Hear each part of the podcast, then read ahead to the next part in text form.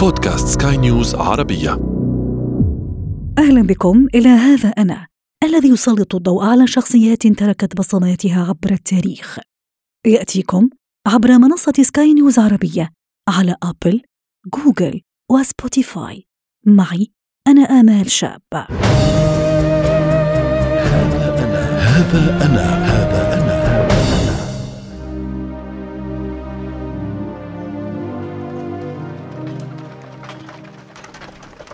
مدينة جنيف. شهر يونيو من عام 1712 في أيامه الأخيرة. لم يبقى على رحيله إلا يومان فقط. في أسرة روسو الفرنسية الأصل يولد جون جاك لم يكد الرضيع الصغير يشتم رائحة أمه حتى فارقت الحياة. تمر الأيام ويكبر جون جاك في كنف والده إسحاق الميال إلى الشجار والخصام. في عمر العاشرة يجد جون جاك نفسه وحيدا بعدما تركه والده ليتولى عمه تربيته. إننا في عام 1728 مذعنا لوساوس المراهقة وطيشها. جون جاك الذي أتم ربيعه السادس عشر يخرج من البيت متشردا. ويبدأ حياة جديدة. عنوانها الضياع والفشل. مرت فترة بسيطة قبل أن يتعرف على لويز الأرملة الميسورة الحال.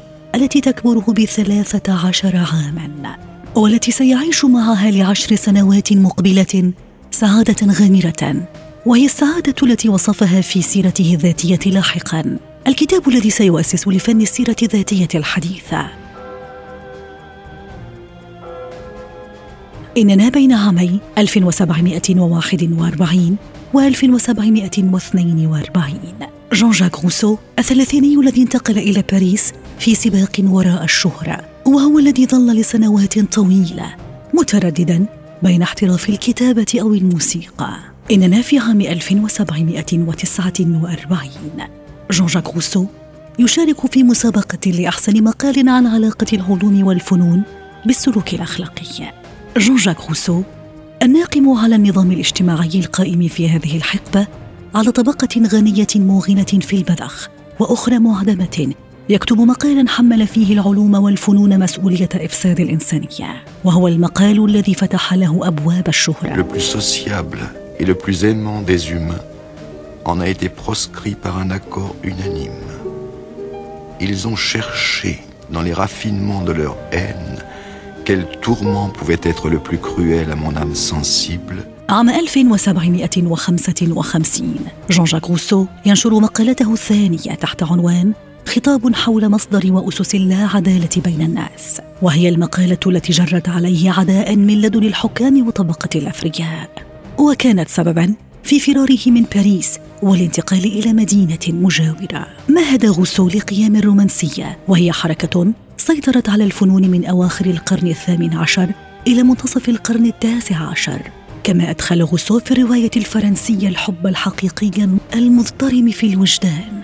كذلك اعتبر غوسو الحرية صفة أساسية للإنسان إننا في عام 1762 جون جاك روسو يفرغ من كتابة العقد الاجتماعي. هو كتاب ترجم فيه نظريته حول أفضل طريقة لإقامة المجتمع السياسي في مواجهة مشكلات المجتمع.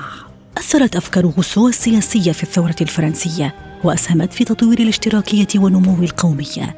مما دفع بكثرين العظيمة إمبراطورة روسيا إلى حظر أعماله غوسو يولي أهمية بالغة لتربية الطفل والنشء وإتاحة الفرصة لهم للتعلم بالتجربة. وهي النظرية التي ستركز عليها التربية الحديثة ومناهجها لاحقا.